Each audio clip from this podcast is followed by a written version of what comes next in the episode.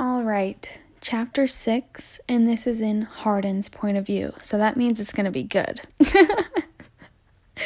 Sorry, Hardin's just my favorite character, so I like literally any time he's in the book. okay. My father has the stupidest expression on his face. It always happens when he tries to look authoritative, like now, with his arms crossed as he stands filling his front doorway. She isn't going to come here, Hardin. She knows you'll find her. I fight the urge to knock his teeth down his throat.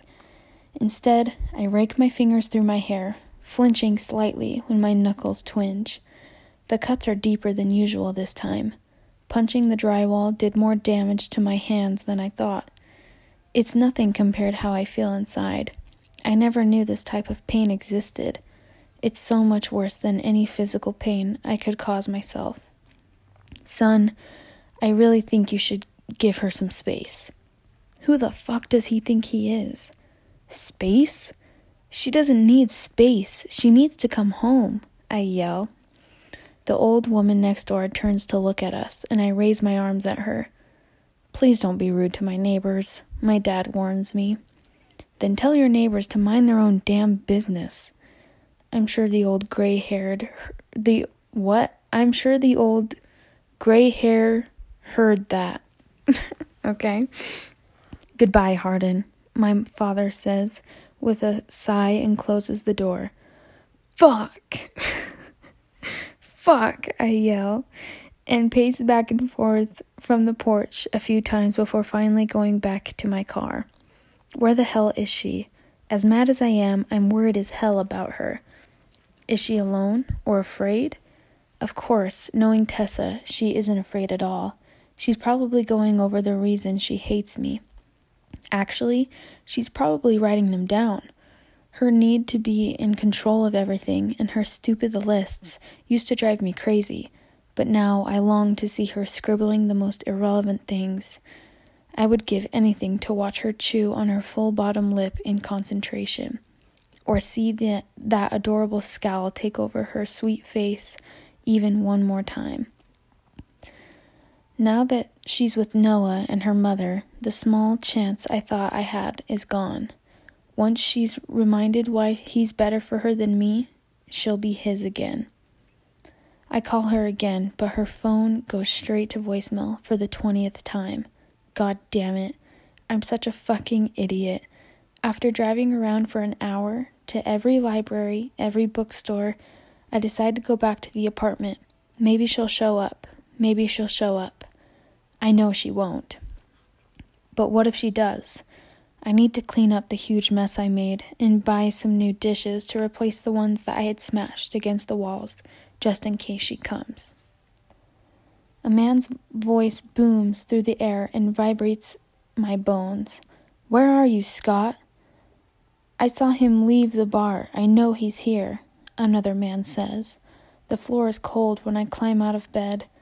At first I thought what? At first I thought it was daddy. Ew. I'm sorry. I hate saying that word. Oh my gosh. Okay. this book is making me say that. Gross. Okay. At first, I thought it was Daddy and his friends, but now I don't think it is.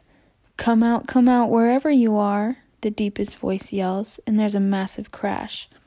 He isn't here. My mummy. Oh my gosh.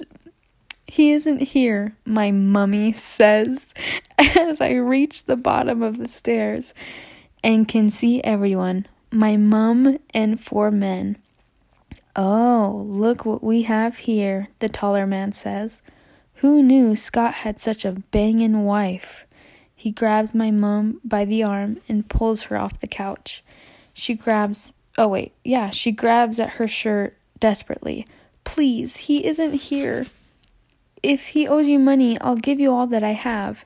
You can take anything in the house, the television, maybe. But the man only sneers at her. A television? I don't want a damn television.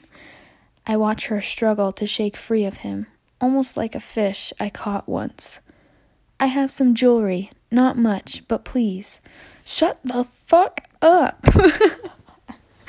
oh my gosh, this should not be funny. This is not funny, but it's funny how I'm saying it, I guess. okay. Shut the fuck up, another man says and smacks her. Mom, I yell and run into the living room. Hardin, go upstairs, she shouts, but I'm not leaving my mom with these bad men. Get out of here, you little shit, one of them tells me, pushing me so I land hard on my butt. See, bitch, the problem is that your husband did this, he gnarls, pointing at to his head, where uh where sorry, I am so bad right now. also, every time I record um, a chapter, I'm reading it in the dark, and I'm reading it with just like the faintest light. So I, that's probably a really big reason of why I can't read. Anyway, um, see, bitch, the problem is that your husband did this. He snarls, pointing to his head, where I see a massive gash across his bald scalp. And since he isn't here, the only thing we want is you. He smiles and kicks her legs at him. And she kicks her legs at him. Hardin, baby, go upstairs now, she yells. Wait, why is she mad at me? I think he wants to watch, the injured man says and pushes her onto the couch. I jolt awake and sit up. Fuck. They keep coming every night, worse than the last. I got so used to them not coming that I could sleep. Because of her, it was all because of her. But here I am, at four in the damn morning, with bloody sheet. Bloody sheets? oh, oh, okay. Sorry, that did not make sense to me, but with bloody sheets from my busted knuckles. Okay, that makes more sense. I was like, what? okay, sorry. With bloody sheets from my busted knuckles and a killer headache from my nightmares, I close my eyes and try to pretend she's really here. I hope that sleep will come. Boom.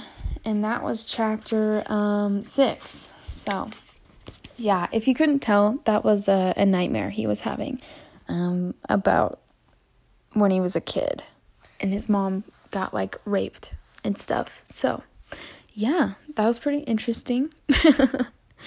All right, that was a really short chapter actually. Freaking Anna Todd always writes Hardin's chapters so much smaller than Tessa's. It's kind of bullshit, honestly.